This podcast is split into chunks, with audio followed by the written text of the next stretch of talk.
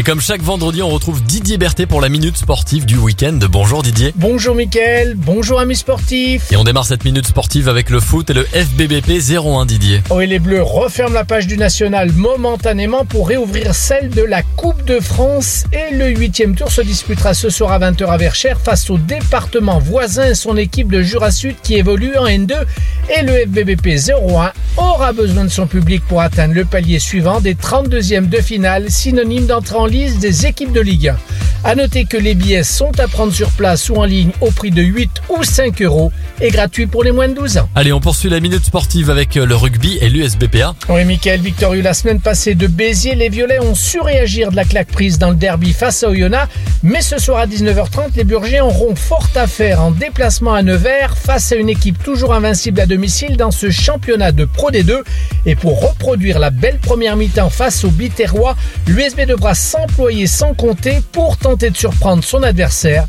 et ramener des points de ce déplacement. Et on termine avec le basket Didier et évidemment la JL Bourg. Ah oui, la trêve internationale arrive à point nommé pour le club bressan, ce qui va permettre de faire souffler les joueurs, sauf Chassan, Benitez et Julien convoqués chez les Bleus, de vider l'infirmerie bressane et aussi de permettre au staff de modifier l'effectif pour repartir de plus belle à la reprise avec les réceptions au championnat de Paris Basket et Equinox le samedi 4 décembre et en Eurocup le mardi 7 face à l'équipe turque de Bursaspor.